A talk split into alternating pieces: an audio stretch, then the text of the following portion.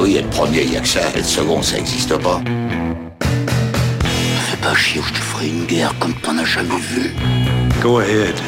Quand les types de 130 kilos disent certaines choses, ceux de 60 kilos les écoutent. Make my day. Vous savez mon nom, j'ignore le vôtre. Qui êtes-vous?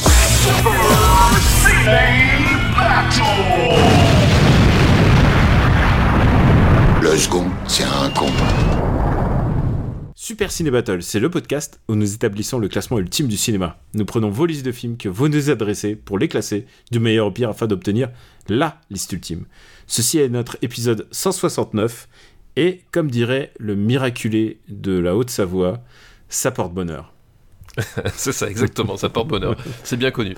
Bonjour Stéphane Boulet, c'est toi le miraculé. Comment vas-tu? Co- Comment va ta santé?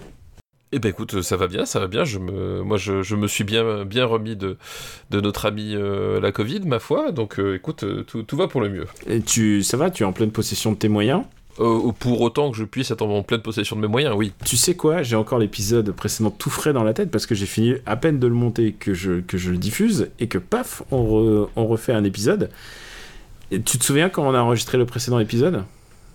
Euh, oui, vaguement. Pourquoi je, Tu étais- je- je m'att- Tu étais malade et, su- Oui. et surtout, on venait de faire le, d'avoir les résultats du premier tour, donc on était un peu genre, ouais, on est, ouais, on lève les bras pour faire la fête, ouais. C'est ça. On était moyen convaincus, voilà.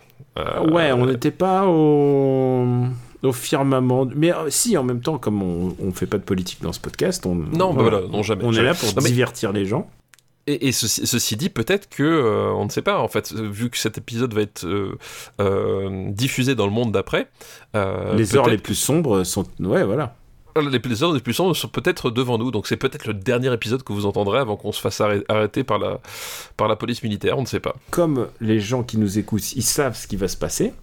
Ce qu'on va dire, oui, c'est c'est vrai, c'est paradoxal tout On ça. va dire qu'on est dans une bulle temporelle, on est dans la chambre du temps où Sangoku et son fils s'entraînent et on, on est en dehors du monde, voilà. On sait pas. On, on est complètement en dehors du monde, exactement. Alors comment tu vas dans ton monde en dehors du monde? Ça va mieux? Oui, oui, oui, ça va bien, ça va bien. Ouais, ouais. Et toute ta famille l'a eu ou alors euh, Non, bah oui, enfin, à part, à part mon fils, euh, c'est le seul à être, euh, à s'en être échappé. Parce que ton, Mais, ton euh, fils il te calcule pas. hein. Non, mais je, je- non, mais en fait c'était super bizarre parce qu'en fait il a eu, il a eu des symptômes euh, en même temps que sa sœur, donc euh, euh, à tel point que le médecin lui a refait deux tests antigéniques à la suite parce elle s'est dit, c'est- quand même étrange. Donc, euh, mais ils étaient toujours négatifs, donc euh, officiellement elle n'a jamais eu, mais bon, il a quand même eu tous les symptômes en même temps que sa sœur qui elle était positive. Voilà. Donc je n'ai pas d'autre réponse à. Hmm. Beaucoup de positivité dans cette famille, c'est ce que j'aime. Oui, oui, toujours, Mm. toujours. On a toujours été très très positifs. On est réunis ensemble pour les années 50. Et oui, les années 50. On a décidé Les années bonheur. les années bonheur, on a décidé qu'on referait encore deux épisodes dans les années 50, en sachant que euh, bah, c'est euh, pour, pour nous, les années 50, ça a toujours été, un peu, depuis qu'on le fait en tout cas, ça a toujours été un peu nos, gris, nos années gris-gris, tu sais, c'est les années bonheur, euh, c'est les années où il y a des, des films, et enfin, c'est les années où il y a des films assez intéressants, quoi. Tout à fait, tout à fait. Est-ce que ça te dirait de, de parler, de, de nous faire la liste, euh, la liste des, films? Parce qu'il y en a que 21, donc euh, je pense qu'on Bah oui. on peut le faire assez vite. On peut le faire assez. Bon, on va commencer par le bas pour une fois, pour garder le suspense. Ah tu ouais, très bonne idée, très bonne idée. Tu vois, des fois que c'est- soit quelqu'un là, qui arrive et qui découvre, c'est son premier épisode. Euh, du coup, le, tout en bas, donc on a Alibaba et les 40 voleurs, euh, puis le retour de la mouche, euh, puis euh, Guerre et paix, le monde du silence, Touchez pas au Grisby, Sabrina, et à la 15e place, les 10 commandements. C'est con que les 10 commandants soient pas à la dixième. Oui, ça aurait été plus intéressant. Mais, mais après, rappelons-le, euh, nous ne décidons de rien. Mm. hein. c'est le marbre qui, voilà, qui nous dicte en fait euh, ce classement. Donc euh, nous, on est responsable de rien et voilà. Nous ne, sommes, nous ne sommes que les messagers, nous faisons que dévoiler ce qui s'appelle le marbre. C'est une entité qui existe déjà et on fait juste ça pour, euh, bah, pour euh, prêcher la bonne parole. Exactement, exactement. Nous sommes la, la pitié, voilà, nous sommes que le, que le, que le, le véhicule charnel que, qu'utilise le marbre pour s'adresser à vous. Alors en fait. on va reparler un peu de la tête du peloton parce que c'est parce que le, le véhicule charnel il est, il est un peu basé sur nos goûts quand même. Vaguement, vaguement. Donc après le 10 commandements, on a le, le chien de Baskerville, Quatorze. Alice, Alice Ouais. au Pays des Merveilles Alice en Pays des 13e, euh, Moby Dick 12e, Ben Hur 10e, euh, 11e, et là 20 milieux sous les mers qui est pas à la 20 millième place mais à la 10e. Euh, oui, comme quoi c'est très étrange les chiffres. hein. La traversée de Paris, les 400 coups, la nuit du chasseur, le 7ème saut à la 6ème place, c'est con hein, Mm. là aussi, tu vois, y a- on, est à, on, est, on est à deux doigts, euh, enfin Peut-être. plutôt un. Peut-être aujourd'hui. Peut-être aujourd'hui le, le 7ème saut va aller à la 7ème place, on ne sait pas encore. Euh, L'ultime razzia, 5ème, la mort aux trousses, le pont de la rivière Kouai, euh, quand la ville d'or, donc euh, Asphalt Jungle à la deuxième place, et puis en première place, et ils ne sont pas 7ème non plus, bah, c'est les 7 samouraïs. Pour que les 7 samouraïs soient 7e, il faut quand même qu'il y en ait 6 films meilleurs. Voilà, et je pense qu'il va falloir se lever tôt quand même pour, pour faire reculer cette samouraï à la septième place. Moi je vois. Comment tu vois Tu vois des films qui peuvent euh, lutter contre les 7 samouraïs? Bah, déjà, on n'a pas fait les six premiers de la septalogie, donc tu sais, on- tout- toutes les surprises sont ouvertes. C'est vrai, c'est vrai. On n'a pas fait la Director's Cut, euh, On n'a pas, fait la, la. Zack Snyder's 7 samouraïs. Voilà, puis la, la version, euh, la version des sept samouraïs sans les moustaches, enfin tout, ça, voilà, tout ça nous a encore échappé. C'est vrai. Ah bah ça s'appelle les 7 mercenaires, excuse-moi. ah, euh, ah, quoi qu'il y ait une belle moustache, Il y, y a de la- mercenaires. il y a de la moustache. il y a de la stache quand même. Oui, c'est c'est complètement gratuit ce que je disais, alors qu'il y a vraiment, au contraire, c'est plutôt un film à moustache. Je te propose de, de nous lancer et je veux juste remercier euh, tous les patriotes, patreon.com slash RPU, qui nous permettent bah, de, de garder la lumière et de, de, propulser ce podcast euh, sur les ondes. Et merci encore de, vos, de votre soutien. Et pour une fois, je le dis au début, Oui, ça c'est bien, j'ai remarqué, c'est bien, c'est bien, on, fait des efforts. Ouais, d'habitude, tu sais, les gens, ils le martèlent et tout. euh, je préfère le dire une fois et comme ça, c'est fait. Et juste rappeler que ça existe et que vous pouvez nous aider. Et euh, ça, peut, commencer à hauteur de 1 euro, mais euh, euh, voilà, si vous pensez que. Et en plus, tu sais quoi, je suis en train d'y penser parce que moi, j'ai été une machine à monter, puisque j'ai monté deux After Eight consécutifs, deux Super Ciné Battle consécutivement, et j'étais en train de me dire, mais en, trois semaines, on a, sorti. c'est pas, c'est beaucoup hein, pour nous. hein, là, il y a un After Eight qui vient de sortir juste le jour d'avant, et un Super Ciné Battle là aujourd'hui, au moment où je te Et parle. oui, et oui. C'est vraiment on vous inonde de contenu. des, des bourreaux de travail, enfin, enfin pas toi, mais non, pas moi, bah, je suis fonctionnaire moi. Donc euh, tu vois, par définition, voilà, c'est incompatible. je vois bien quelle est ta position dans, dans le RPU. Ah bah, allongé. Est-ce que ça te dirait de commencer? Bah oui, bien sûr, bah attends, je suis là pour ça, j'étais prêt dans le ventre de ma mère, moi, pour commencer. Ah bah écoute, on va faire une liste qui nous est envoyée par Nicolas. Laquelle- Merci Nicolas pour ta liste. Ah, si je me rappelle qu'il y a un autre Nicolas, euh, l'épisode est encore très frais, euh, j'ai l'impression de te reparler encore, j'ai l'impression de te réécouter, Mais s'il faut, on, on réenregistre le même épisode et on ne s'en rend pas compte. Ah non, non, moi je m'en rendrai compte, crois-moi. Nicolas, alors je précise quel Nicolas, parce qu'il y a eu beaucoup de Nicolas, et euh, à l'épisode précédent c'était aussi un Nicolas, et là c'est Nicolas aka Monsieur Graou. Ah, monsieur Graou, merci pour ta liste. Le titre de sa liste, je vais, t- je, je vais donner le titre et ensuite je vais t'exfaire l'explication. Il dit Liste 50s, les films que je redoute, oui, mais pourquoi? Ah, qu'il redoute. Mm. Ah, euh, intéressant ça. Mm. Et pourquoi donc? Et alors il y a une liste thématique bien particulière car il va bientôt devenir papa et on le félicite. Oui, euh, enfin, on le félicite, il a pas fait grand chose, techniquement. hein. Alors ça dépend. S'il a eu une place à la crèche, je peux te dire que lui c'est un héros. Enfin à Paris en tout cas. Je, je, je parle, je prêche pas pour ma paroisse, bien sûr, hein, Sté- Stéphane, bien sûr. Et il précise une petite fille, et ce détail a de l'importance pour la suite de la longue thématique. Donc, c'est une liste de films entre guillemets pour filles, c'est ce qu'il dit. Et attention, ne me fais pas dire ce que j'ai pas dit, mais vous m'avez compris que je vais essayer d'esquiver le plus longtemps possible. D'accord, ok. Je- trouve pas, ça, Donc, je trouve pas ça très noble de sa part, Monsieur Graou. Alors, ça dépend, ça dépend des films. Euh, j'ai- envie de dire. Alors honnêtement, il y en a deux, et après je les identifie, euh, tu- on va, on va les voir, mais il y en a un troisième. On va commencer par le troisième, tu sais quoi? Ah bah écoute, commençons par le troisième. Le troisième film, c'est Sissi Impératrice. Euh, Sissi Impératrice, donc euh, un, un film avec euh, Romy Schneider. hein. Ouais. On va dire que c'est son grand film. Bah, en tout cas, enfin, son grand film. Euh, en tout cas, c'est le film qu'il a, qu'il a propulsé en tant que, en tant que star de cinéma. Parce que bon, ap- après, ça a d'ailleurs été le, le, souci de Romy Schneider euh, par la suite, c'est que elle était souvent euh, finalement cataloguée à, à Sissi, alors que ben, on, l'a prouvé par la suite que- qu'elle avait quand même un jeu beaucoup plus euh, Euh, beaucoup plus riche que ça et beaucoup plus étendue, mais effectivement, ça, elle a été, elle a été Sissi pendant. Alors, il y a combien de films? Il y en a trois, il y en a quatre. Bah, c'est une trilogie de, dans mes C'est une souvenirs. trilogie. Mais là, je pense qu'il parle du premier qui s'appelle Sissi Impératrice. Oui, bien sûr. Ouais. Voilà, il- il- il- il- effectivement, il parle du premier. Mais voilà, elle a été pendant un certain temps. Et c'était, c'est vrai que c'était un film. euh, moi, je l'ai beaucoup vu pendant dans ma jeunesse. Je ne sais pas pourquoi. Ma mère aimait regarder Sissi. Ça fait partie des trucs que j'ai jamais trop compris chez ma mère. Ça et le fait qu'elle aimait mes frères. Euh, voilà, c'est vraiment les deux trucs qui m'ont traumatisé quand j'étais gamin. Il a mis Sissi Impératrice, mais en fait, non, je viens de vérifier. Sissi Impératrice, c'est le deuxième film, hein, j'ai l'impression. Ah bon, c'est le deuxième? Bah, il y a Alors, le, le premier premier film s'appelle Sissi. Ah oui, il s'appelle Sissi tout court. Alors, est-ce qu'il voulait parler de Sissi ou est-ce qu'il voulait parler de Sissi impératrice? Moi, écoute, moi, il y a marqué Sissi Impératrice, on fait Sissi Impératrice. Après, je vais te dire vrai, un. Je vais te dire un truc, mon pote.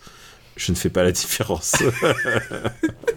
Ah, c'est ce que j'allais dire. Ce qu'il y a de bien, c'est qu'effectivement. Ah, si, Euh, si, le premier, je sais que elle se marie avec le prince, là, machin. Enfin, le prince, le, l'empereur- enfin, euh, je sais plus, que tu te souviens du nom Mais- du mec?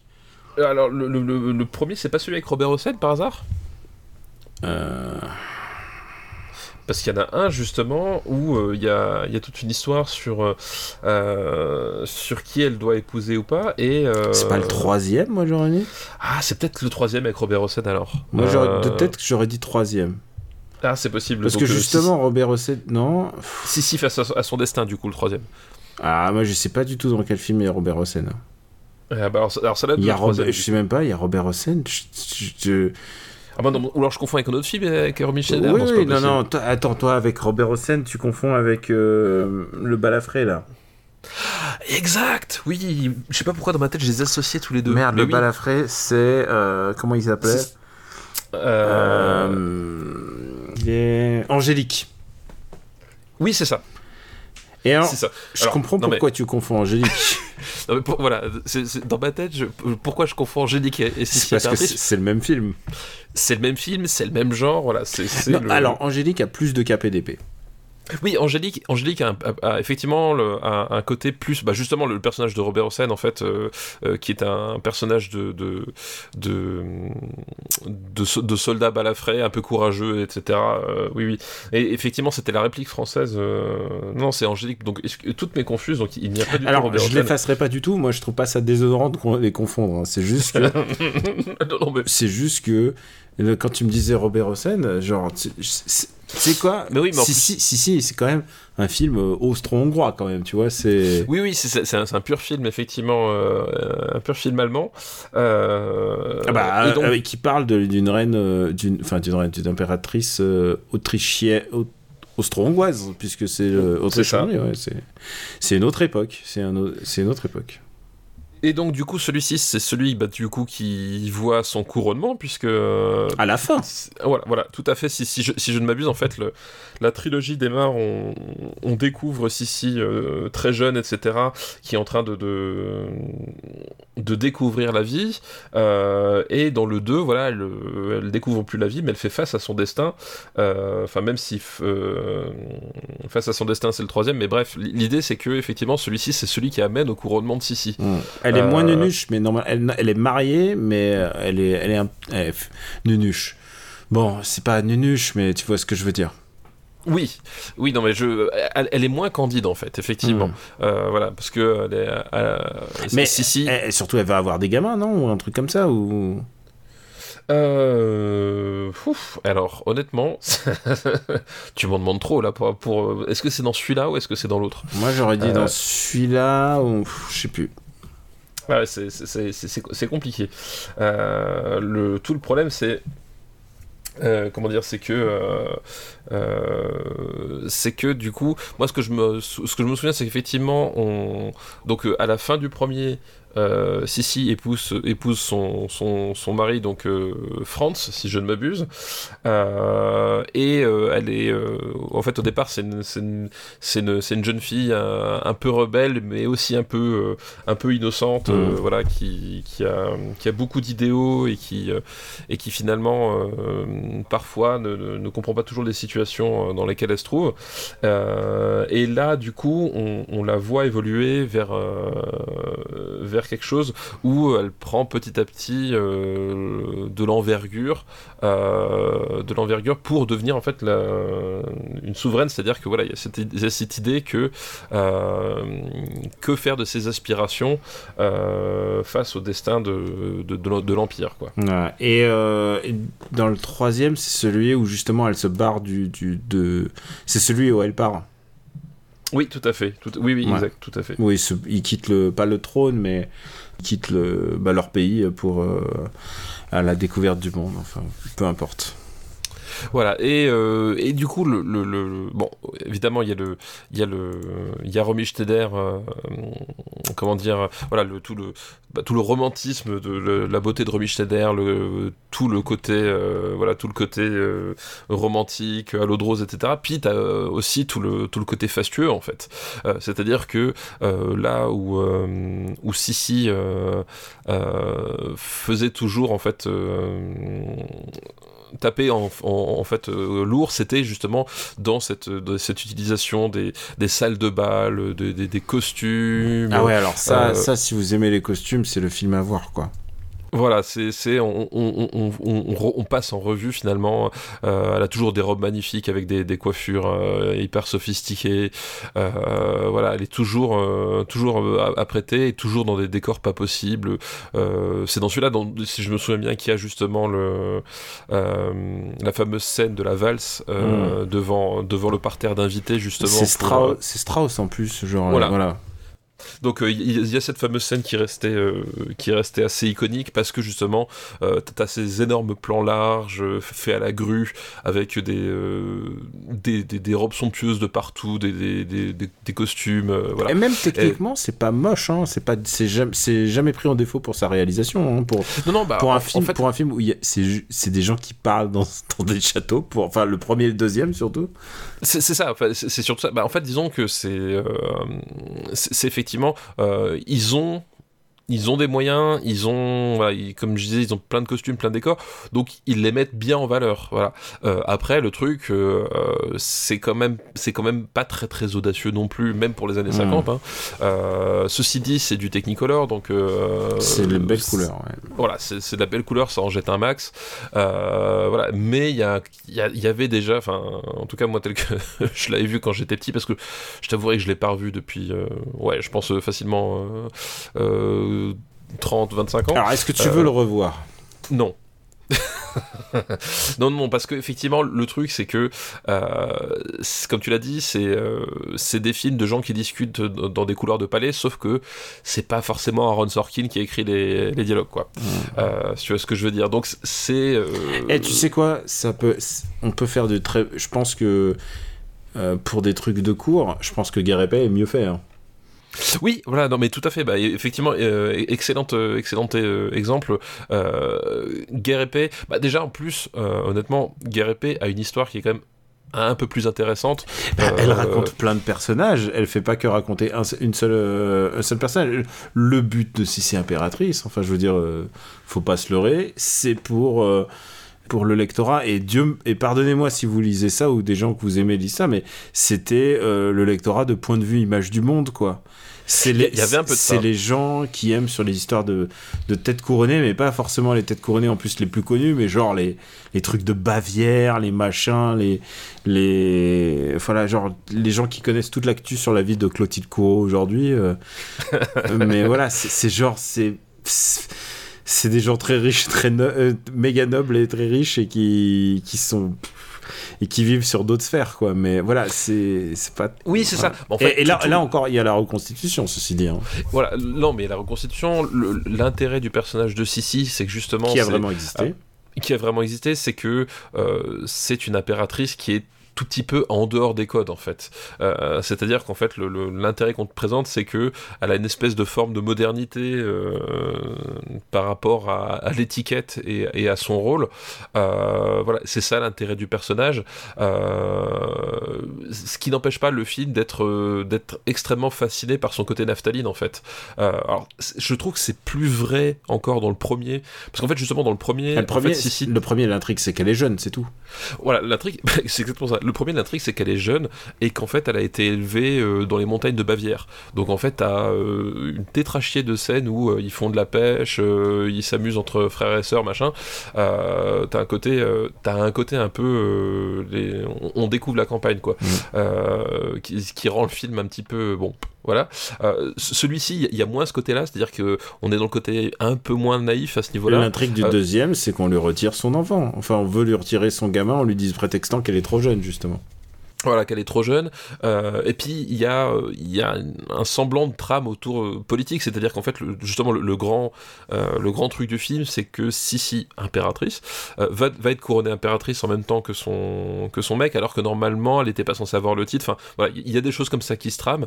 Mais c'est présenté de façon euh, extrêmement protocolaire en fait. Le film en lui-même est très très protocolaire, c'est-à-dire que euh, pour les années 50 entre guillemets, il, essaye de te montrer euh, une jeune femme qui casse les codes et en même temps, en lui-même le film lui il casse pas énormément de codes et autant le, charme de, de Romy Schneider je trouve fonctionne très bien, autant le reste du casting est pas toujours à la hauteur. Je pense notamment à son mec en fait, Franz. j'ai toujours trouvé que c'était un personnage complètement insipide et l'acteur qui l'incarnait, enfin, euh, je trouvais qu'il rentrait pas dans. Enfin, pour moi, il y a toujours eu un, énorme manque de euh, de d'émulsion, de, voilà, de, de, au sein de ce couple-là. C'est-à-dire que euh, à aucun moment j'arrivais à croire que euh, que justement le, côté très pétillant de, de Romy Schneider là-dedans arrive à, à, tomber amoureuse de ce type-là, quoi. Et c'est d'autant plus vrai là-dedans où il passe vraiment la moitié du film complètement guindé dans son uniforme, voilà, quoi. Donc il y a, y a un côté voilà très très très guindé. C'est voilà, c'est et effectivement, t'as pas le souffle un peu épique qu'essaie de, de, de trouver Guerre épée qui qui arrive pas forcément, on en avait déjà parlé hein, dans l'émission euh, euh, Guerre épée, c'était c'était quoi, c'est l'émission 153. Mm. Euh, mais là, là c'est même pas présent du tout. Et effectivement, faut aimer euh, les travelling dans les couloirs avec avec des, des, des, des, robes de soirée, quoi. ouais, et puis c'est quand même un film qui repose énormément sur le charme de son actrice, quoi. Ah oui, mais complètement. Bah, indiscutable. Et alors, euh, comparé à France, là. Euh, ouais, non, mais lui, il est. Enfin, lui, lui c'est une endive, quoi. Ah, il est. Euh, c'est une endive moite, j'ai envie de dire. c'est exactement ça, c'est une endive moite. Donc. Donc oui, que tu rentres dans le trip un peu. Mais je, crois que c'était ça qui fascinait ma mère en fait. Je crois qu'elle elle, adorait Romy Schneider. Euh, et euh, je crois qu'elle ne nous a fait regarder Sissi que pour ça. Et je pense que c'est un traumatisme qui a été partagé par, par mes frères aussi. Euh, voilà, il y avait il y avait ce côté fascinant qui, peut fonctionner parce qu'effectivement ils ont bien compris que c'est le principal euh, argument du film. Euh, mais bon là t'es quand même au deuxième film donc euh, tu vois en temps cumulé t'es à, à 4 heures de, de Sissi. Bon ça commence à faire un peu juste on va dire en termes d'ambition j'ai passé mon un bout de quand j'étais au je sais pas c'était collège enfin peu importe. J'avais mon ami Olivier et, sa mère était allemande et, et, quand on était passage il me disait si vous continuez, je vous attache au fauteuil et je vous oblige à regarder Sissi. et c'était, elle savait que Sissi c'était not, our thing, quoi. Exactement, exactement. Mais je crois, je crois qu'il y, a eu beaucoup de, garçons de, de, notre génération qui ont, hmm. qui ont eu ce, genre de, de menaces. Ouais. J'ai l'impression. Je trouve que c'est pas, c'est des jolis films, mais c'est pas du tout ce que j'ai envie de regarder en tout cas.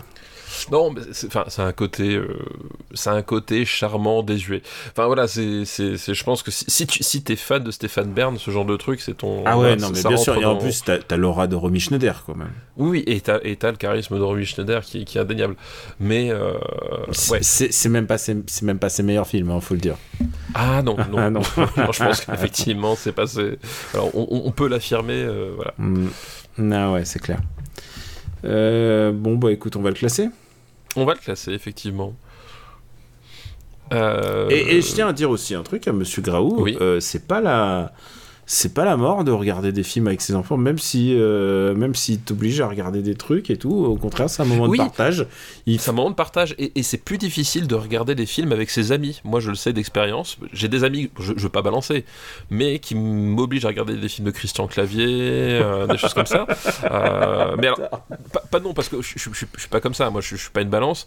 Euh, voilà, j'ai un peu de respect pour cette personne et j'ai pas envie que sa réputation en pâtisse. Mais c'est vrai que regarder des films avec ses amis, c'est beaucoup plus dur qu'avec ses enfants. Parce que déjà, c'est toi qui choisis pour les enfants, tu vois. Mm. C'est le premier pro-type que je donnerai à tous les parents. N'oublie pas, c'est vous qui, qui, qui décidez. C'est vrai, mais euh, écoute, eh bah tiens, tu sais qu'avec euh, Quix, euh, je lui ai fait découvrir cette fabuleuse trilogie. Je sais, je sais. Enfin, on a commencé par la fin en plus, par. euh, Non mais alors, alors, mais- non mais alors ça c'est Quick il fait ouais euh, tous les Dragon Quest faut que je les fasse dans l'ordre machin. Alors par contre qu'est-ce qu'on a fait au bon Dieu? Ça le dérange pas de commencer par le 3 quoi. Non mais quelle arnaque quelle arnaque. Tu veux que je te spoil d'un truc de qu'est-ce qu'on a fait au Bon Dieu 3 Dis-moi.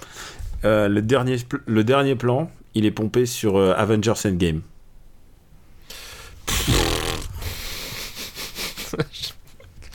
Tu, tu m'as donné envie de le voir. Et sur fond de Johnny. Ah putain. c'est trop pour moi. Ah, là, Ah non, non, là, mais, je craque. non, mais il faut, faut le voir, hein, tu sais, cette caméra qui passe de Harry Habitant à, à Mehdi Sadoun et ensuite, sur, ensuite qui se termine sur, euh, sur euh, Christian Clavier, euh, sur fond de Johnny, euh, c'est tr- c'est très émouvant. oh la vache mon Dieu. Ça, ça ressemble à l'enfer ce que tu, Ouais. ce que tu décris. Alors, on n'a pas beaucoup rigolé, mais je l'ai- je- pour ceux qui écoutent pas After Eight, je veux juste vous spoiler la vanne qui m'a fait rire. Moi, j'ai pas beaucoup rigolé hein, dans le film, on rigole pas trop. Il y a beaucoup de trucs qui, qui sont euh, enclenchés. Et tu te dis, ça va déboucher sur une vanne, et en fait, ça fait jamais des vannes. Et en fait, euh, à un moment, il y a un Allemand qui essaye de choper euh, Chantal Lobby. Donc, euh, un Franz, donc, justement. Ouais. il, essa- il essaye de choper euh, Chantal Lobby et, et, et à la fin il craque et, il, et genre il veut la kidnapper presque tu vois et il arrive il débarque et, et là t'as Christian Clavier qui se laisse aller à ce, qu'il est à ce qu'il est en réalité il fait mais qu'est-ce qu'il me veut le Visigoth et honnêtement à ce moment là j'ai lose my shit mais comme dans le premier tu, tu as vu le premier Euh, oui oui oui. tu oui, sais oui. quand il fait mais il a marché sur mon boubou quand il est quand il fait ce qu'il sait faire il est, il est extraordinaire le reste du temps c'est moins bien mais bon Bref. ouais alors Euh, On met ça sous guerre épée. on si met ça sous épais mais au-dessus du retour de la mouche faut pas déconner Voilà, je, voilà, je pense aussi. Donc, ce qui le fait à la 20 e place, du coup, si c'est impératrice. Si, impératrice. Donc on a choisi de faire le celui de l'épisode du. Et tu sais quoi Je pense que euh, je veux pas. Alors j'ai pas de souvenir du tro- le troisième, c'est celui où il se barre. hein. Mais du coup, je crois que le troisième est un peu plus. C'est le plus politique entre guillemets de la série. Oui, donc, bah, je, je crois que c'est ça le truc, c'est qu'en fait, le, le, le, le- le contexte euh, de- devient de plus en plus chargé. Entre, enfin, chargé, c'est pas non plus un brûlot hein, euh, Mm. politique, euh, mais il y a, voilà, il y a le, disons que la, la dimension tragique. Bah, ça fait les relations avec l'Italie, tout ça, machin. Voilà. hein. Les relations- le, côté tragique ou en tout cas dramatique de l'histoire de, de Sissi arrive effectivement plutôt dans le troisième film. Quoi. Et bien entendu, euh, bah, on- je pense que c'est un film qui sous-estime aussi son, son talent d'actrice parce qu'elle aurait pu faire une. Elle est, elle est décédée très jeune, elle aurait pu faire une carrière à la, à la Simone Signoret euh, sans aucun problème. Quoi. Oh oui, oh oui. Mm. Le deuxième film. C'est marrant parce qu'on n'a pas eu encore eu de grands films avec Simone Signoret, mais alors écoute, on va essayer de changer tout ça. Le deuxième film, je prends ma liste et c'est pas compliqué, c'est Cendrillon. Ah, Cendrillon, donc le, le Disney. Ah bah oui, là, euh, les années 50, ouais. voilà, les années 50, Pourquoi tu... Il y, a- y la comédie musicale Cendrillon ou Euh, je sais pas, non, non, il aurait pu y avoir un, un opéra rock un, un opéra rock ou un, ou un film avec, euh, avec euh, je ne sais pas moi, euh, une actrice live, je ne sais, je ne sais pas. Mm. Donc oui, Cendrillon, donc euh, le, le classique de Disney, je crois qu'on peut, on peut le dire. hein. Euh, Le classique de Charles Perrault Oui, de Charles Perrault, non mais là je parle, je, je parle du film. C'est vrai. Euh. Attends, est-ce que c'est Charles Perrault? Euh... Oui, oui, non, oui, c'est Charles Perrault. Oui, c'est les, oui. les frères Grimm Non, non, c'est Charles Perrault. Enfin, les- les, deux, les l'ont fait en Les fait. deux l'ont fait, ouais. voilà. Ouais. C'est un conte populaire réadapté. Ouais. De toute façon, c'est un peu le principe des, des, contes, effectivement, c'est que c'est souvent des trucs euh, qui, qui, deviennent une tradition euh, orale ou qui partent de la tradition orale au mmh. choix, et qui après, du coup, sont, sont formalisés au détour d'un euh, d'un auteur. Et effectivement, Perrault et les, et les Grimm, c'est bah, les deux grands noms, et c'est chacun, voilà, chacun une vision un peu, un peu différente de la chose. là, effectivement, on est on est plus proche de, de Perrault que de, que de Grimm hein, dans la version euh, Walt Disney, euh, parce que voilà, les Grimm ont ce côté un petit peu cruel que euh, qu'a moins Charles Perrault. Je dis pas qu'il l'a pas, mais, mais disons que les Grimm, les Grimm, il y a toujours un truc un peu un peu bah c'est presque c'est dit dans le nom hein, c'est un peu un peu noir un peu noir. Un, peu sombre un peu mm. sombre voilà. Enfin, je veux dire euh, bah, bah, typiquement, leur version de, réponse, de réponse est, quand même ultra glauque en fait. Comment ça se finit déjà réponse de Grimm? C'est genre, elle, y a, je me souviens qu'il y a quelqu'un qui tombe de la tour. Elle tombe de, et qui, qui se tombe de la tour et, qui se crève, et qui se crève les yeux, voilà. Et voilà, et elle, elle finit par se crever les yeux, euh, voilà, parce qu'elle tombe amoureux, enfin, ils finissent amoureux tous les deux, et lui tombe, alors je sais plus s'il est poussé ou si, euh, mm. voilà, et elle, elle finit par, euh, par se crever les yeux et errer, euh, voilà, donc bonne ambiance. Bref. Je comprends pas pourquoi Disney choisit pas ces fins-là. je, je, sais pas non plus. Bloodbath, Bloodbath la nouvelle princesse de. et donc du coup Cendrillon, voilà, donc enfin c'est devenu un, un, des grands classiques de l'animation euh, par Walt Disney. D'ailleurs, c'est presque un des premiers films où on parlait de classique Disney, non? Bah, je, alors, je sais plus. Parce qu'en fait, c'est loin. Il y a eu un, un, passage à vide des studios Disney euh, pendant les, les années 40. Il n'y a pas eu de film pendant, très long, pendant un bout de temps. Et Cendrillon, c'est le comeback, non? Euh, Cendrillon a quelque chose de comeback parce qu'effectivement tu, tu, fais bien de le dire c'est loin d'être leur, leur premier film hein. je, et effectivement ils, ils, arrivent ils en ont ils ont déjà un, certain nombre. Euh, enfin, un long métrage, c'est quoi leur précédent? C'est quoi leur précédent gros long métrage de classique? Euh, euh... alors attends, je connais pas la, la, timeline par contre, hmm. parce que Blanche-Neige et Sept Nains, c'est avant. Ouais. Attends, attends, bah écoute, tu sais quoi, je vais les lire, je, je me prends une liste. Classique d'animation Disney. Blanche-Neige et Sept Nains, c'est le premier, c'est indéniable. Pinocchio, le deuxième. Fantasia. Dumbo, Bambi. Et ensuite, après, c'est les ceux pendant la guerre. C'est Saludos Amigos, les, les trois caballeros, la boîte à musique, Coquin de printemps, Mélodie cocktail, le crapaud et le maître d'école. Donc tout ça, euh, Crapaud et Maître d'école, ça c'est euh, des films d'une heure. Enfin, bon, et euh, c'est marrant qu'ils les considèrent comme classiques de l'animation, mais écoute, parce que c'est des courts c'est des moyens métrages assemblés en fait. tout ça, c'est des Trot Caballero, je sais plus c'est combien de, je sais même plus combien de temps. Ouais, ça dure 1h10, ouais. Mais bon, c'est étonnant qu'ils, parce qu'ils ont un petit peu mal, pas tous bien vieilli, mais bon. Et, et 12 film, donc, Cendrillon, euh, Cendrillon de. Alors attention, les réalisateurs, c'est Clyde Geronimi, Wilfred Jackson et Hamilton Lusk. Et donc, du coup, tu, effectivement, tu as, raison, c'est. Euh, c'est la, première grosse feature depuis, depuis, euh, depuis Dumbo, quoi. Voilà, c'est ça, effectivement. C'est vraiment, effectivement, bah, tu as raison, le, retour en force euh, mm. euh, de, de, Disney. Euh, donc, avec cette histoire de, de, Cendrillon qui est, qui est donc élevé par, par, une, par une marâtre avec les deux méchantes sœurs, voilà, qui doit faire le, ménage et qui, d'un seul coup, voit son, son destin changer parce qu'elle peut aller au bal et que le, le prince tombe amoureux d'elle. Euh, avec le fameux. Euh, euh, comment dire, avec le, voilà, le, le, le, fameux chausson de verre. Mm. et d'ailleurs, du coup, faut savoir, je sais pas si les gens savent, mais peut-être qu'ils savent, en fait, le. Peut-être moi, je sais pas, dis-moi. le chausson de verre qu'on voit tel dans Cendrillon, donc c'est un chausson en verre, c'est une erreur de traduction. Euh, puisque euh, dans le, le, conte original, euh, c'est un chausson de verre, V-A-I-R, et V-A-I-R, en fait, c'est une. comment s'appelle C'est une, une, sorte d'étoffe, en fait. Enfin, c'est ah. une étoffe, mais un, un, une peau de bête, je sais plus exactement ce que ce que c'est à la base, mais voilà, c'est c'est pas du verre, V-E-2-R-E. E. Et en fait, ce qui s'est passé, c'est que, à force justement de, de transmettre.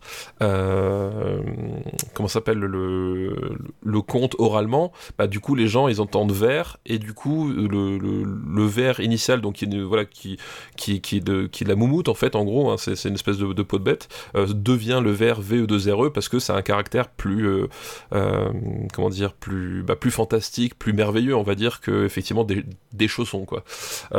Et donc du coup c'est resté c'était c'était retraduit comme ça et du coup on se retrouve aujourd'hui avec le, chausson de verre tel qu'on le voit dans, dans Cendrillon mais à la base bah, c'était c'était une autre matière quoi ah, j'ignorais complètement. Et ben voilà, tu vois que c'était l'instant culturel. Qu'est-ce qu'on peut dire sur Cendrillon que les gens, enfin, enfin, les gens, tout le monde connaît euh, Cendrillon normalement. Oui, ah oui, c'est oui, je pense que c'est. Je pense qu'il est dispo sur Disney+. oui, je pense qu'il est dispo sur Disney+. Euh, oui, c'est sans doute un des un, un, des plus connus. Hein, voilà, Cendrillon euh, avec euh, avec c'est la scène du comment s'appelle du, du carrosse, du la scène du bal, on y revient. Euh, la scène du bal, voilà et une. Et, et puis il y, a la, y a la scène surtout de la pré préparation de la robe là avec voilà, euh, voilà et... les, les, les, morceaux musicaux. Les morceaux musicaux, donc préparation de la robe par les, euh, par les souris, et puis euh, aidé par la bonne fée, etc. C'est peut-être euh... peut le passage le plus, le plus cool visuellement en fait. Bah, de toute façon, d'une manière générale, visuellement, le, le, le film. Euh... Hélène Pat, est... Hélène Pat assez, assez, c'est beau quoi. Ouais, il, a quand même une, gueule assez, euh, incroyable. Hein. Enfin voilà, il faut, quand même rendre à, Disney ce qui est à, ce qui est à Disney, c'est que euh, si le film est devenu un classique, au-delà du côté euh, intemporel et, assez irrésistible, on va dire, de, l'histoire, hein, c'est presque devenu un, comment s'appelle un cliché de, du rêve de petite fille en fait euh, l'histoire de Cendrillon. Euh, au-delà de ça il y a quand même une, une véritable maîtrise euh, technique dans l'animation qui, qui est assez folle à plein de moments. Enfin là il y a, y, a, y a plein de plein de plein de, de, moments où euh, voilà le, la fluidité du geste, le, nombre de détails à l'écran, euh, euh, voilà puis la, la, précision du trait, voilà du, du, de ce qu'on n'appelait pas encore le character designer, mais c'était c'est devenu ça comme discipline. Il y, a, y a quelque chose d'assez d'assez épatant visuellement quand même qui, qui reste encore aujourd'hui quoi. voilà c'est je moi je, l'avais revu je vu à, l'occasion justement avec ma fille quand elle était en de regarder Cendrillon et pas encore Seven, euh, ça quand même, euh, ça a quand même toujours un, un charme visuel assez, euh, assez impressionnant quoi. Ouais, et je pense pas que t'es à souffrir. Alors, ce que la liste, c'était genre, il avait peur qu'il allait regarder ça 10 000 fois, j'imagine. Hein, c'était ça le. La, la oui, bah, c'est un peu ce qui peut arriver. Tu voilà, sais quoi Tu sais quoi C'est un moment et ça passe. D'abord, un, ça passe, et deux. Et deux, si c'est pas ça, ça sera Frozen. Et si c'est pas Frozen, ça sera Frozen 2. Et si c'est et si c'est pas, tu sais quoi, peut-être qu'elle va aimer euh, Goldorak, elle va regarder les, les, épisodes de Goldorak en boucle. T'en sais rien en fait. Euh, moi, moi, je, je, je, à la fois, je pense beaucoup au moment où je vais mettre Batman entre les, les mains de mon fils, et en même temps, peut-être qu'il va pas aimer ça, et peut-être qu'il va aimer autre chose, et je vais regarder le film de Pat Patrouille en boucle pendant. Ça va durer six mois, et après, il va passer à autre chose. Oui, bah, de toute façon, et, ça fait partie des grandes étapes. Euh, et, et, comme ça, j'ai envie voilà. de dire, il va me faire découvrir Pat Patrouille. Exactement. Mais alors, il y, y, y, y a, tout un lore apparemment sur Pat Patrouille. Bah, c'est mm. assez. Ah, j'ose pas, googler, pas googler hein, les dojins, tout ça. euh, Est-ce que t'aimes Cendrillon mais... Non, je, je, trouve que Cendrillon euh, reste un, un, un, vrai bon film, euh, voilà, en termes, euh, en termes narratifs, en termes, voilà, même d'écriture des, des, personnages. Enfin, voilà, la, la, la, bonne fée, elle est, elle est quand même super attachante. L'utilisation le, des, des, des, personnages des souris aussi. ouais, voilà, c'est plutôt chouette en fait visuellement en, en, fait, le, le truc, c'est que euh, Cendrillon en elle-même, en fait, c'est un personnage qui est, euh, qui est très creux, en fait, je trouve. Bah, euh, elle, elle est plus active que Blanche-Neige, quand même. Elle est plus active que Blanche-Neige, mais en même temps, dans, dans le film, elle est, euh, elle est un peu toujours justement sur cette espèce de, de, de mode. Euh, tu vois, quand elle fait le, le, ménage pour, le, pour, sa, pour sa marâtre et tout, elle est toujours euh, gentille, toujours machin. Il y, a un côté.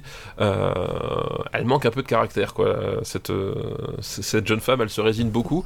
Et en fait, je, trouve que c'est pas le, personnage le plus intéressant du, du film. Mais le fait est que les personnages qui sont autour d'elle et qui, et qui vont l'aider. Et, en fait, c'est aussi ça le, le, la formule Disney, comme avec Blanche-Neige, justement. Euh, voilà, c'est que Blanche-Neige, c'est pas le personnage le plus intéressant du lot, mais comme il y a les sept nains autour, bah, ça, crée justement une espèce de dynamique euh, qui fait que euh, qui fait que t'accroches au truc. Et là, c'est à peu près, c'est à peu près pareil.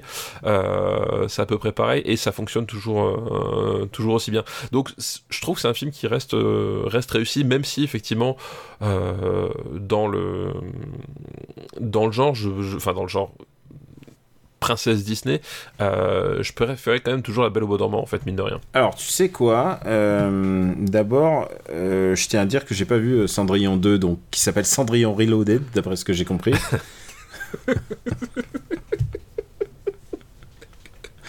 oh mon dieu. Non, mais il y a un vrai Cendrillon 2 qu'ils ont fait. Oui, je sais, ouais. oui, oui, ils ont fait plein de sorties. Et là, je vais exceptionnellement te proposer de faire déjà le troisième film, comme ça on en parle dans la foulée et on choisit après de faire de placer ces deux films, ok?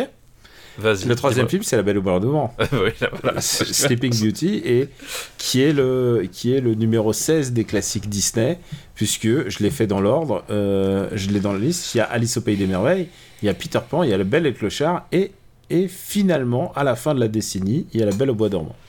Voilà, bah, une façon de boucler la boucle, hein, vu qu'ils ont commencé la décennie avec, euh, avec Cendrillon. Ouais. Donc, euh, une façon de boucler la boucle, puisqu'on revient, donc cette fois-ci, c'est Aurore, le nom de la, princesse. Mm. Euh, voilà, donc là, c'est pareil, un hein, conte classique de, Charles Perrault, revisité par les frères Grimm, puis bah, repopularisé par, par Disney. Et visuellement un peu plus gothique, je trouve. Bah, grâce, bah grâce aux méchants. Ah, la méchante. Bah, voilà, exactement. Et, euh, et effectivement, le, la, la différence qu'il y a. Alors, c'est pareil, le, le, personnage d'Aurore est toujours un petit peu niais, euh, que, comme, comme un peu dans Cendrillon. Mais le fait est que là, il y a deux choses importantes. C'est le prince déjà il sert à quelque chose contrairement à Cendrillon parce qu'honnêtement le prince dans Cendrillon il est juste là pour il est juste sur son trône euh, et puis mm. il, il zappe sur, euh, sur Tinder mm. donc euh, c'est pas un personnage non plus là le truc c'est que le le, le, le, personnage masculin a quand même une vraie utilité. Il a une, épée, il a une épée, un bouclier pour que les garçons s'identifient, parce que, voilà. parce que les garçons, rappelons-le, c'est bête. Et, une épée à bouclier, ça nous suffit. Ouais. Voilà. non, mais c'est vrai, hein, c'est trop bête. Mais genre, je crois qu'il y a bah plein de garçons qui ont besoin de s'identifier. Et d'ailleurs, euh, c'est pour ça que pendant des années, ils étaient, euh, Disney savait plus sur quel pied danser, puisque c'est pour ça que euh, euh, la princesse et la grenouille, tu vois, ils se disaient merde, c'est un, c'est un nom trop féminin, on va se perdre les publics des, petits garçons. Alors que c'est, stupide, les petits garçons, ils y vont quand même, hein, c'est pas. Oui, exactement, ils y vont quand même. Euh, donc voilà, donc du coup, mais déjà le personnage masculin a déjà un peu plus d'intérêt, mais surtout, surtout le, le, le vrai, euh, le vrai intérêt qu'il y a dans, dans La Belle au Bois dormant et que, qui, qui, a, beaucoup moins dans, dans Cendrillon, bah, c'est, Maléfique en fait. Maléfique, donc la, la Maleficent. Voilà la, la mèche entraîne, euh, la mèche entraîne qui, qui, qui finalement enferme euh, Aurore parce que euh, c'est la plus belle du royaume et qu'elle est jalouse d'elle, etc. Enfin, on, connaît l'histoire. Et le fait est que le personnage là est vraiment, vraiment, je trouve cool en termes d'écriture, c'est-à-dire que voilà, tu sens le côté machiavélique, tu sens le, tu, tu, tu sens tout le tout, tout ce côté. Visuellement, elle est super. Hein. Et, et, visuellement, elle déchire. Euh, je sais pas si vous l'avez tous en tête, mais le personnage là, il est, enfin, genre l'espèce de toque qu'elle porte, l'espèce de de truc, euh, je sais pas comment appeler ça, tu sais, l'espèce de capuche là, mais elle est incroyable. En fait genre même dans les Sentai, c'est une, c'est une inspiration pour des années et des années de, de ah personnages, quoi. Enfin, Ouais, non, non, elle, a un look qui est génial, puis en plus, euh, ce qui est de, ce qui est bien dans, dans La Belle au Bois dormant, contrairement à Cendrillon, c'est qu'il y a euh, autour un, un, vrai récit d'aventure, c'est-à-dire qu'effectivement, le, en fait, le, le, film va changer de nature à partir du moment où Aurore euh, est endormie, et le, le, final, c'est un vrai final d'aventure, et ce combat, ce combat du, prince euh, contre, bah, contre le dragon, euh, il y a quand même un truc en termes d'animation euh, et, de, et de scènes épiques qui, qui je trouve, reste encore très très fort. Et je, pense que c'est, à mon sens, le, le, film tire mieux sur l'épingle du jeu que, que Cendrillon, parce qu'il arrive à, avoir cette espèce de dosage justement plus, plus intéressant entre, ce, entre le côté un peu épique, un peu aventure, mais le côté romantique toujours. Je trouve, je trouve plus grim que.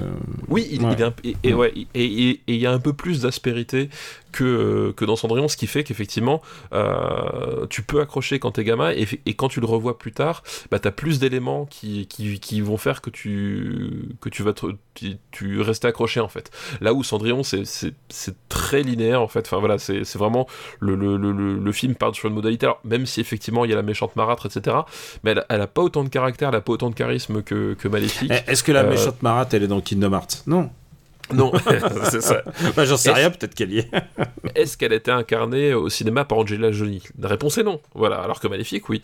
Euh, mais, mais voilà, il y a, a- y a un côté. Le, le, le, le récit est quand même globalement plus intéressant et, euh, et plus rythmé aussi. C'est-à-dire qu'effectivement, euh, dans, La Belle au Bois dormant, il y a une, une, une, vraie logique de progression narrative et, d'intensité narrative surtout aussi euh, autour des enjeux, autour de, des, personnages, des choses comme ça.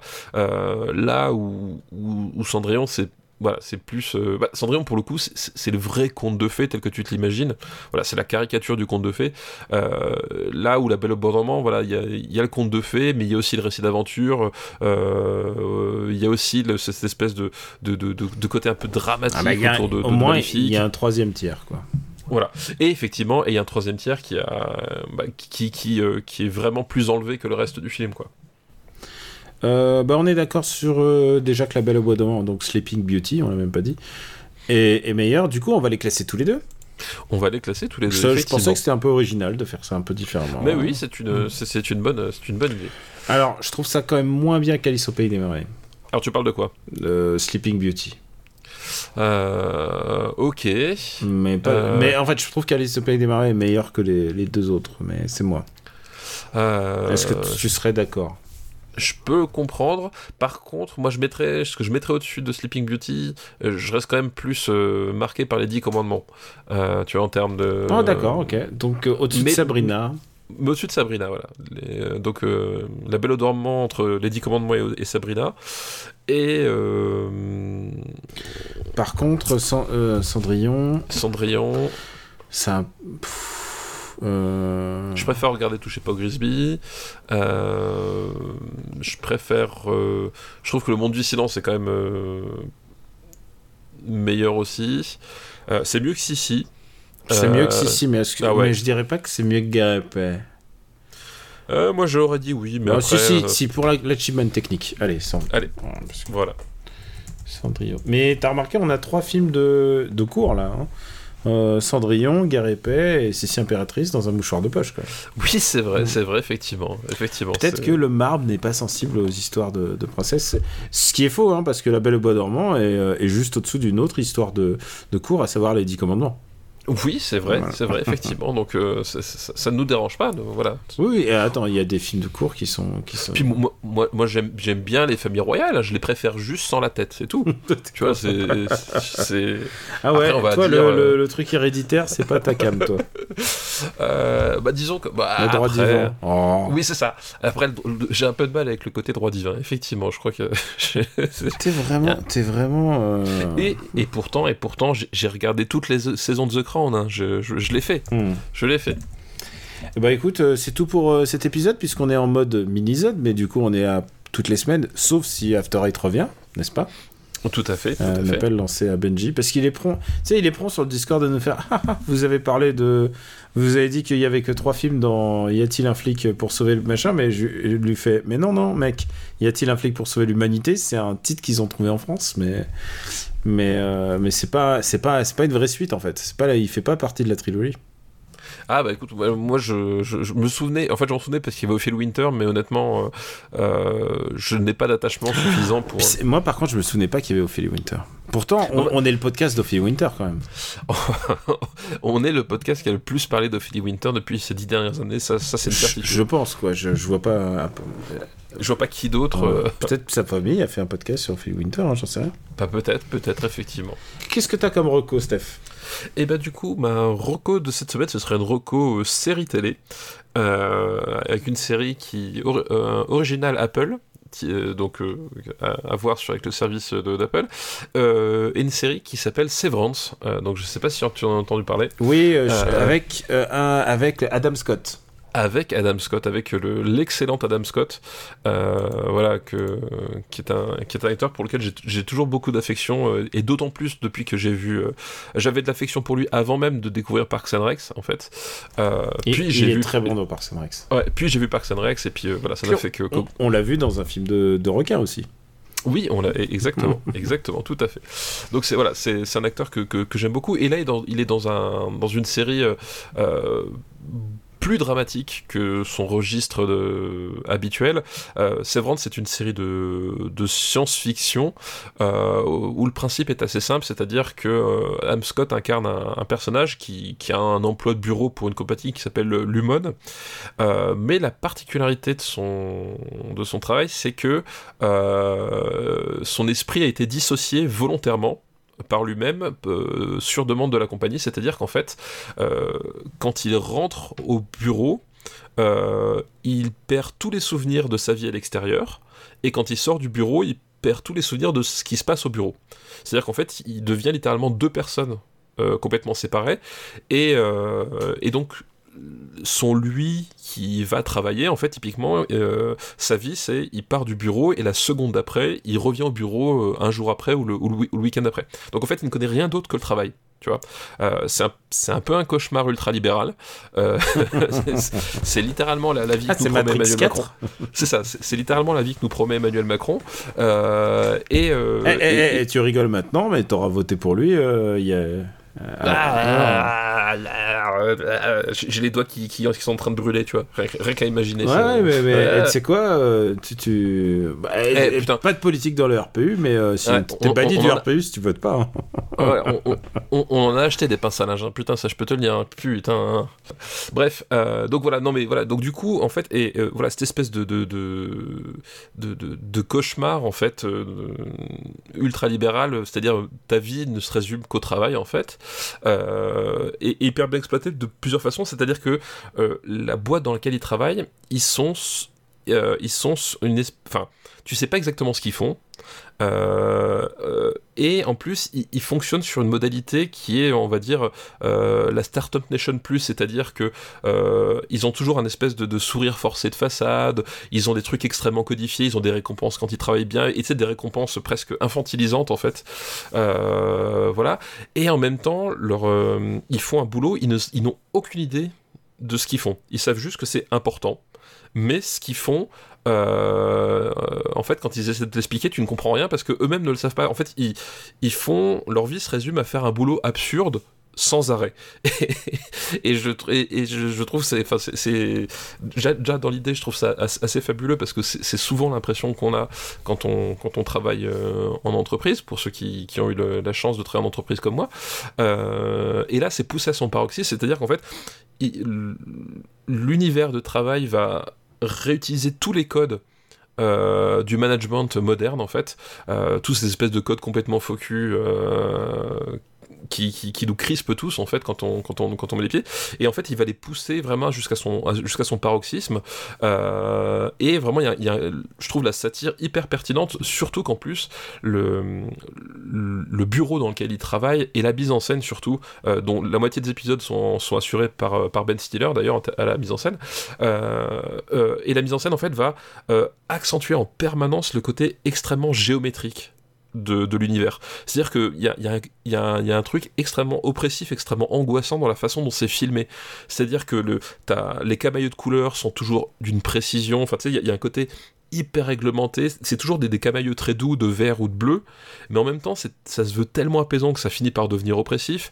Euh, le, cadre est toujours hyper géométrique, hyper millimétré, etc. T'as l'impression que voilà, littéralement, ils sont en prison, mais le truc génial, c'est qu'ils sont en prison de leur propre gré, vu que c'est un emploi pour lequel ils, savaient pourquoi, enfin, en tout cas, ils savaient qu'ils signaient pour la procédure, quoi.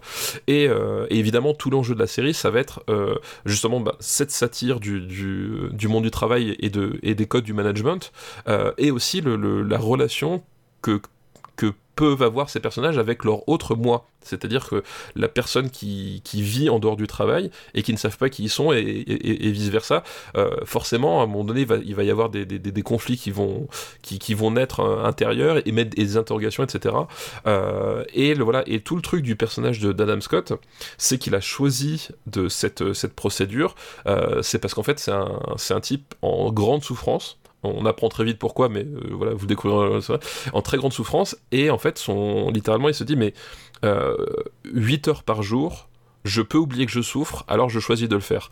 Et je trouve c'est un point de départ qui est, euh, qui est extrêmement puissant euh, d'un point de vue dramaturgique, presque tragique en fait. et Adam Scott, il est génial dans ce rôle-là. C'est-à-dire que euh, il est vraiment génial dans le, dans le dans ce rôle vraiment dramatique et en même temps dans l'écriture, dans les situations. Voilà, comme je dis, le, le, travail dans lequel euh, il est enfermé est complètement absurde. Il y a il y a, y, a, y a, des vraies perles d'écriture, d'humour euh, absurde ou d'humour de malaise qui sont vraiment très très bien sentis. Euh, surtout qu'en plus, autour d'Adam Scott, t'as as un casting qui, qui, est quand même globalement, euh, globalement top. T'as quand même John Turturro qui joue un, le collègue plus zélé que, que le zèle en fait. Mais j'aime bien John Turturro. Ah, mais il, est génial parce qu'il est celui qui, qui toujours à cheval sur règlement, qui va toujours euh, dire oui mais attention là, euh, euh, là typiquement, à un moment donné en fait il y, a toute une histoire avec une photo de qu'il qui enlève des bureaux. Et en fait la procédure c'est qu'il doit pas enlever la photo avant d'avoir mis la nouvelle. Et donc ça, crée toute une histoire. Et c'est plein de trucs comme ça, de, trucs complètement absurdes sur, sur les, réglementations du, du, que tu peux avoir parfois que tu t'imposes qui ont pas beaucoup de sens mais qui en fait sont, sont nécessaires pour, pour certains personnages pour pas devenir fou en fait, parce que littéralement, t'as as ce côté-là à un moment donné, euh, quand tu quand t'as ton, ton, horizon et, voilà, tu te prives volontairement d'une partie de ta vie, qu'est-ce que, qu'est-ce que ça te dit toi et qu'est-ce que, comment est-ce que tu arrives à le supporter? Et euh, voilà, et t'as Christopher Walken aussi qui joue dedans. Euh, voilà, enfin c'est un, le, casting ils sont, ils sont, ils sont tous très très bons. Il y a plein d'idées de mise en scène, le production design est, est vraiment excellent et, et en fait c'est une série que j'ai trouvé géniale parce que justement, à un moment donné, je disais à quelqu'un qui, qui avait pas du tout accroché et qui disait Ouais, il y a, y a, des épisodes où c'est juste des mecs dans des bureaux qui font des trucs qui n'ont aucun sens. Et en fait, j'ai envie de dire, bah, c'est le propos de la série en fait quelque part. J'ai envie de dire c'est que justement en fait euh, à, un moment donné euh, est-ce que ta vie peut se résumer à que du travail ou ta vie peut se résumer que à te à, te morfondre dans le noir? Enfin voilà. C'est ça pose ces questions et effectivement ça accentue tout le côté absurde et je trouve qu'il euh, je trouve qu'il le, le, fait vraiment de façon très très pertinente. Euh, et il un côté tragicomique, c'est-à-dire que ça tombe jamais dans la, dans la bouffonnerie. Euh, il y, a, y a un vrai truc dramatique et en même temps c'est tellement absurde qu'il y, a des, y a des espèces de, de, moments de, rire gêné ou de ou de ou, ou de voilà ou de ou, l'espèce de rire comme ça qui devient rire nerveux. Euh, et voilà et, ça fait une espèce de tension très très étrange. Euh, mais vraiment vraiment vraiment très très chouette quoi. Donc c'est neuf épisodes une seule saison pour le moment mais effectivement la saison 2 a été commandée et euh, voilà et la fin de la saison 1 euh, ne laisse pas beaucoup de doutes sur le fait qu'il va y avoir une saison 2 quoi. Pour ma part, eh ben écoute, en attendant, tu sais, il y a vraiment pas mal de saisons, euh, enfin, il y a pas mal de séries en ce moment. Bah, il y a Barry qui reprend, il y a Better Call Saul. Et moi, je vais recommander un jeu dont j'ai parlé dans Gadget Dash, mais bon, tout le monde ne regarde pas Gadget Dash, donc je vais le faire ici. C'est un jeu qui me qui m'hypnotise pas mal, et c'est un jeu qui s'appelle Ghostwire Tokyo produit par euh, Tango Gameworks, qui est la, boîte de, Shinji Mikami, euh, donc le mec de Resident Evil. Donc il y a une vague inspiration quand même de, de l'œuvre de Shinji Mikami. Et, la particularité, c'est que c'est un jeu en FPS, c'est-à-dire euh, tu vois pas ton personnage, tu vois un, jeu à la troisième personne. Et c'est un jeu où tu traverses les rues de Tokyo, où y a, qui est hanté de fantômes en fait. Si tu aimes le paranormal, c'est plutôt assez chouette, avec une, euh, un peu une inspiration euh, urbex et parcours, puisque tu peux aller d'un bâtiment à l'autre, tu peux crapahuter partout, tu te bats contre des fantômes japonais, donc c'est un peu d'inspiration, ce qu'on appelle du Kuji, tu vois, c'est genre les, petits les mouvements de main comme, les, comme les, les Jiraya et les Naruto. Et c'est visuellement assez chouette, il y a vraiment beaucoup de personnalités. Alors il y a un truc qui joue, c'est que j'ai pas été à Tokyo depuis trois ans. Et deux ans. en manque. Ouais, je suis en manque. Ouais, je suis en manque. et là, on est dans un jeu surnaturel de Tokyo où tous les êtres humains ont disparu et tu sais quoi j'aimerais bien un jour voir ça en fait. C'est clair c'est le Tokyo qu'on voudrait connaître. Ah non mais tu sais quoi j'ai vécu le Paris où il y a personne puisque c'était le j'ai traversé Paris à pied euh, les jours de un jour de confinement et c'était euh, j'ai l'impression d'être sur une autre planète hein. c'était extraordinaire. J'aimerais bien faire ça dans Tokyo. Et ce jeu te permet de faire ça. Alors c'est un peu un Tokyo fantasmé parce que c'est pas exactement le Tokyo 1 unième c'est euh, c'est une version un peu simplifiée de Shinjuku et Shibuya, mais avec des, avec des détails. Moi, ce que j'aime, c'est les détails dans les jeux. Et tu rentres dans un combiné et il y a tous les magazines et donc des parodies de magazines et des parodies de produits. Et euh, ça a l'air un peu réel. C'est un petit peu différent de la réalité. C'est vraiment, c'est un charme en fait. Les Japonais, ils savent faire le faux Japon. Ils arrivent à faire ça quoi. Les Yakuza, c'est exactement ça aussi. Et donc, euh, et donc il y a une histoire un peu lambda où tu es à la recherche de ta sœur, mais bon, peu importe. Ton entité a fusionné avec un autre mec, et donc vous parlez, ce qui fait que tu t'ennuies pas, puisque tu as une espèce de voix off qui parle tout le temps et tu te parles à toi-même.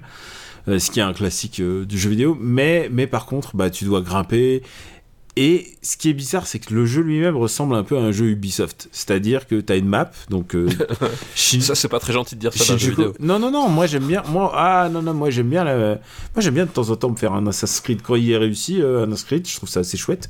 C'est juste. Ah oui, bah il y, y, a 15 ans, ouais. Non, t'es méchant, mais il y en a eu des. Moi j'ai bien aimé. Euh, bon, peu importe. On n'est pas là dans le débat, mais ce que je veux dire, c'est que la formule d'un jeu à la Creed un peu relax, où tu vas d'un point à un autre, tu fais un truc, ça t'augmente une jauge quelque part, mais surtout ça t'enlève un point sur une map et tout ça. Je trouve ça, je trouve que ça fonctionne à fond les balances sur la, sur une map de de de Shibuya quoi, en fait. Je trouve que c'est génial pour Shibuya où il y a toujours plein de trucs à faire. Donc tu, parfois tu rentres dans les maisons et t'as des fantômes à, à exorciser. Ça fait, tu fais des exorcismes en fait. Et je trouve ça assez jouissif. Il y a le fait que c'est à Tokyo, mais il y a le fait aussi que c'est un Tokyo un peu bizarre, où il y a des machines, où il y a des, des distributeurs de, de, boissons qui fonctionnent toujours, mais il y a aussi euh, des... est-ce qu'il y a du Sissi Lemon dans les distributeurs de boissons? C'est ça qui m'intéresse. Figure-toi qu'il y a du Sissi Lemon. Ah, bah enfin, il y a, y a un faux Sissi Lemon, mais il doit s'appeler CL Lemon, tu vois, un truc comme ça. mais, ils sont, mais il y a un faux euh, coffee, il y a le faux café, tu sais, le, le, la marque connue au Japon. Euh, il, y a, y a plein de trucs en faux. Il y y a aussi des cabines téléphoniques, donc ce qui fait que c'est pas complètement le monde d'aujourd'hui. Il n'y a pas de téléphone portable et tout. Et alors, c'est très répétitif, mais par contre, à petite dose, genre tous les jours, je m'en fais un petit peu. Euh, voilà, c'est mon, c'est un jeu de confort, c'est vraiment un jeu de con et aussi d'ambiance, hein, ambiance sonore et tout, c'est assez chouette. Donc euh, voilà, j'ai vraiment kiffé Ghostwire Tokyo. Clairement, c'est pas un FPS pour tout le monde parce que je sais que les FPS on a une tendance à vouloir avoir un gun et où on massacre en faisant des headshots aux, gens. Là, c'est pas du tout, c'est pas du tout ambiance gun du tout. Il y a un truc beaucoup plus zen, beaucoup plus recherche. Euh, à la rigueur, il pourrait ne pas y avoir des combats, ça pourrait être, ça pourrait être un autre jeu, ça pourrait être le même jeu, mais ça pourrait être euh, une autre expérience. Ça m'a plu de me plonger dans une espèce de Tokyo, parce que personne ne fait ça en fait, de genre prendre un quartier et te faire ça. Enfin, Assassin's Creed le faisait, mais euh, ça fait longtemps qu'on n'a pas eu un Assassin's genre un peu urbain, un peu déplace-toi dans Paris, quoi. Ils le font plus en ce moment. Et là, celui-là, il est vraiment très très très réussi. Donc, c'est s'appelle Ghostwire Tokyo. C'est sorti sur PS5 et sur PC. Voilà. Et bien voilà. Et j'espère que toi, j'espère. Je sais pas si c'est pour toi parce que tu sais, c'est comme les jeux à la. Euh, Mirror's Edge, tu sais, il y a plein de gens qui disent Ah, Mirror's Edge, et en fait, ça intéresse pas tout le monde, Mirror's Edge. Et voilà, c'est le genre de truc qu'il faut essayer, c'est le genre d'expérience qu'il faut se donner peut-être pour euh, l'apprécier, mais parce que sinon c'est vraiment pas un jeu mainstream. Et je pense que c'est un, au contraire, c'est un truc qui va gagner en popularité avec le temps, parce que les gens ils vont se dire ah c'était quand même un peu chouette cette expérience, voilà. Mais alors si, si t'aimes les, les, les, FPS euh, d'ambiance un peu chelou, alors même si c'est pas le Japon, est-ce que t'avais joué à Observer? Non, pas du tout avec euh, Rutger Hauer euh, dans le rôle du personnage principal, euh, qui est un, un, excellent FPS narratif. Voilà, que j'avais testé pour Gamecult et que j'avais trouvé vraiment génial et qui est sorti en version Redux sur, sur PS5. Ah ouais? Ouais, donc voilà, et t'as le plaisir d'incarner euh, Rutger Hauer dans un, dans, un, bah, dans un monde à la Blade Runner, en fait. Rutger Hauer, attends, il faut que je, précise qui est un vrai bon gars parce que, en fait, je sais pas pourquoi on l'avait mis un peu dans le on l'avait mis un peu dans les, dans les gars problématiques. Non, Rutger Hauer, c'est le gentil et en fait, pourquoi Bah, parce qu'il a une tête de nazi en fait. Non, mais c'est pas ça. Bah, il, il- bah, il- a, il a, il a, voilà, il- il a quand même un physique de, de, de, de arien un peu, un peu supérieur. Euh, il est étranger à Hollywood, donc forcément il a un rôle de méchant. Enfin, je vois ce que je veux dire? Rutger Hauer, c'est, voilà, c'est à Hollywood, c'est, c'est, c'est comme ça. Non, mais euh, pourquoi euh, Dans ma tête, je crois que je confondais avec Klaus Kinski, qui lui est vraiment problématique. Ah oui, Et- donc Klaus Kinski, c'est- c'était, Voilà, c'était, et, et du oui. coup, je fais toutes mes excuses à Ruggiero parce que vraiment, c'est genre. Et il y a des gens qui m'ont dit, mais c'est bizarre que tu dis ça sur Ruggiero. Effectivement, euh, dans ma tête, j'ai entremêlé les. J'ai entremêlé les, les gens, à, les, les, les noms, à Les- cons- les- consonances germaniques. Je suis désolé. Hein, je suis vraiment. T'as entremêlé deux, deux blonds euh, d'Europe centrale. Et, Voilà. et- et- et c'est clair qu'ils avaient un positionnement un peu similaire dans les films. hein. Ah bah, ils- voilà, bah, comme dit, ils, ils- ils avaient des têtes de nazis dans des films américains. Bon, bah, forcément, tu fais un méchant. hein, Mm. c'est, c'est comme ça.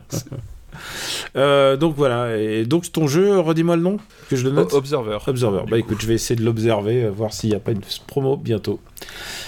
Euh, bah c'est tout pour aujourd'hui, mon pote. C'est tout pour aujourd'hui. Ah bah, je suis content que t'étais, euh, que j'ai pas de, de, de, de tout de, de ta part à effacer sur le, la bande. Oui, cette fois-ci, j'ai laissé mes poumons à l'entrée. Ouais. Euh, on vous embrasse très fort, on vous remercie de votre fidélité, merci de nous suivre. Super Ciné Battle, c'est disponible sur le site internet supercinébattle.fr. On a encore au moins une émission. Oui, dans les années 50. Ouais, euh, on se garde le droit peut-être de faire euh, une émission de plus. hein. C'est pas interdit. hein. Ah ben, tout est permis. Parce que, parce que maintenant qu'on aura fait les années 50 en tant que dans le canon normal de, de- de rythme de Super Ciné Battle, ça voudrait dire qu'on n'y retouche plus avant la, au moins la fin de l'année, quoi. Eh oui, eh oui, eh oui, c'est ça, c'est la règle. et comme on a que 24 films, euh, voilà, peut-être qu'on va se, peut-être on va se garder le droit, peut-être de revenir encore une fois. On verra, on verra. Tout ça, c'est en fonction un peu de nos envies, et puis on tirera peut-être au sort le, la prochaine décennie, la prochaine fois. Euh, merci à tous ceux qui donnent sur Patreon, patreon.com slash RPU. Euh, merci à tous ceux qui nous suivent et tous ceux qui nous envoient des listes. Merci à vous. Et, euh, puis on félicite d'avance Monsieur Graou et on va lui dire regarde, c'est pas une fatalité. Regarde la fille de, de Stéphane. Elle regarde. C'est quoi, c'est le dernier film qu'elle a vu? Le dernier film qu'elle ait vu. euh, C'est Sissi Impératrice. bah voilà. Non, euh, le dernier film, ça devait être The Batman, mais après, on, on est en train de se refaire l'attaque des titans, donc euh, voilà. Voilà. C'est pas la même ambiance. Pas la même- Ah, j'ai fini Jojo, j'en parlerai pour la prochaine fois. On vous remercie de votre fidélité en tout cas et merci de votre soutien. On vous donne rendez-vous au prochain épisode et on vous embrasse très fort. À très très très bientôt. Ciao. Ciao à tous.